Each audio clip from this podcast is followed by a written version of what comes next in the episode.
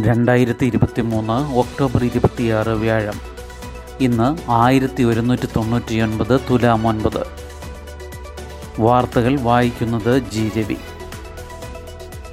ചർച്ചകൾ നീളുന്നു സമാധാനമകലെ. ഗാസയിൽ ഇരുപത്തിനാല് മണിക്കൂറിനിടെ എഴുന്നൂറ്റി അൻപത്തിയാറ് മരണം. ഗാസയിൽ സാധാരണക്കാർ മരിച്ചു വീഴുന്നത് തടയാനും അവശ്യവസ്തുക്കൾ എത്തിക്കാനും വെടിനിർത്തലിനും ലോക നേതാക്കൾ ശ്രമം തുടരുമ്പോഴും സംഘർഷത്തിനായവില്ല ഹമാസിനെതിരായ ഇസ്രായേൽ ബോംബാക്രമണം കൂടുതൽ ജനവാസ കേന്ദ്രങ്ങളിലേക്ക് വ്യാപിച്ചതോടെ മരണം കുതിച്ചുയരുന്നു.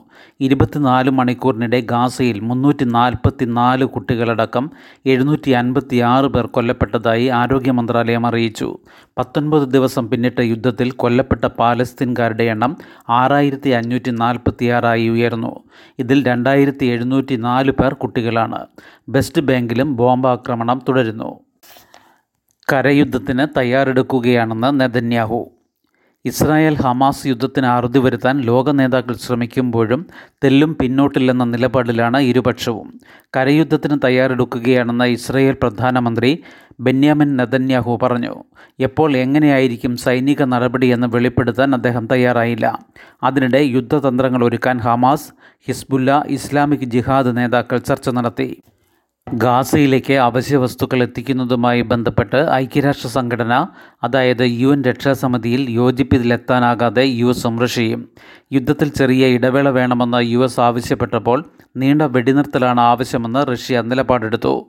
ഹമാസിനെ ഇല്ലാതാക്കേണ്ടത് തങ്ങളുടെ അവകാശം മാത്രമല്ല ചുമതലയുമാണെന്ന് ഇസ്രായേൽ വിദേശകാര്യമന്ത്രി ഏലി കോഹൻ പറഞ്ഞു.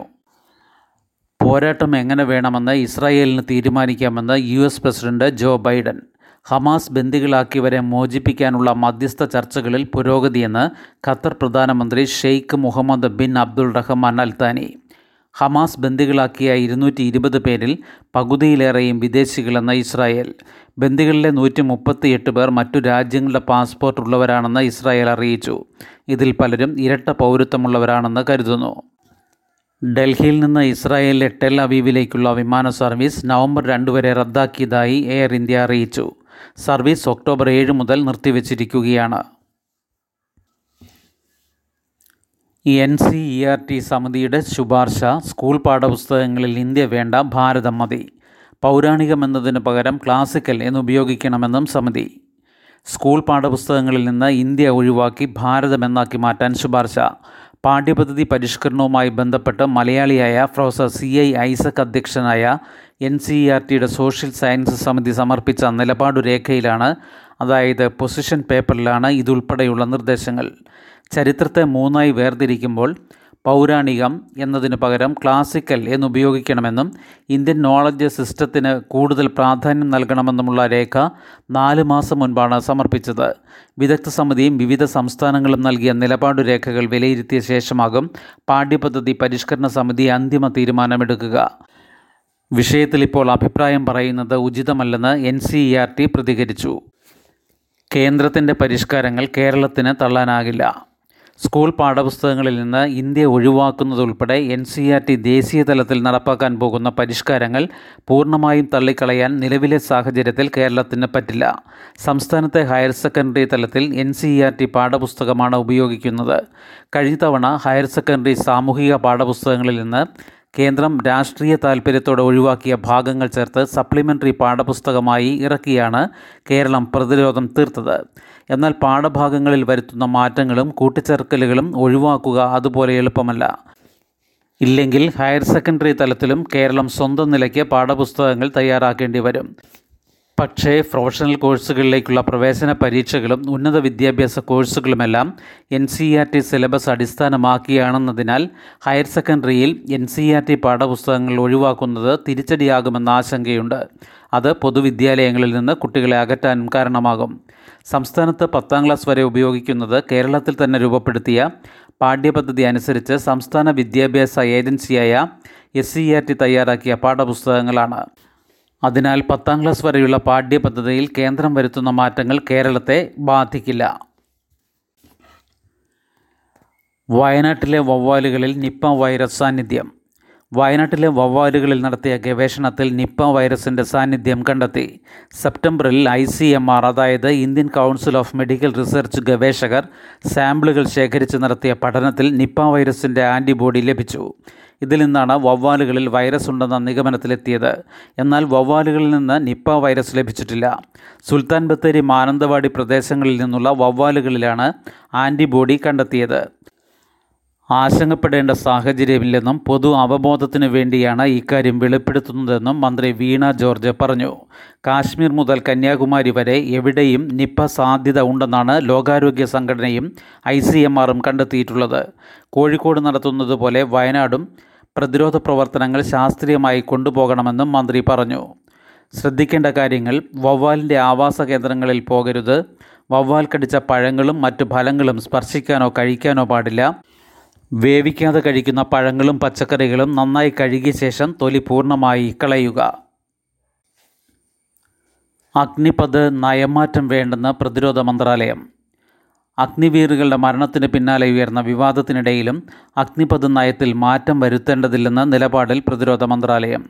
സേനയിൽ യുവത്വം കൊണ്ടുവരാനാണ് പദ്ധതിയെന്നും സർക്കാർ വാദിച്ചു.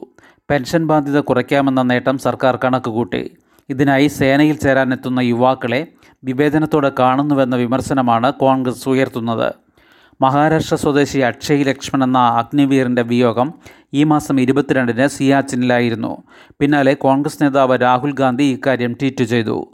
ലക്ഷ്മണിന്റെ കുടുംബത്തിന് പെൻഷൻ ഉൾപ്പെടെ ആനുകൂല്യങ്ങൾ ഉണ്ടാകില്ലെന്നും ഇത് സൈനികരോടുള്ള അവഹേളനമാണെന്നും അദ്ദേഹം പറഞ്ഞു.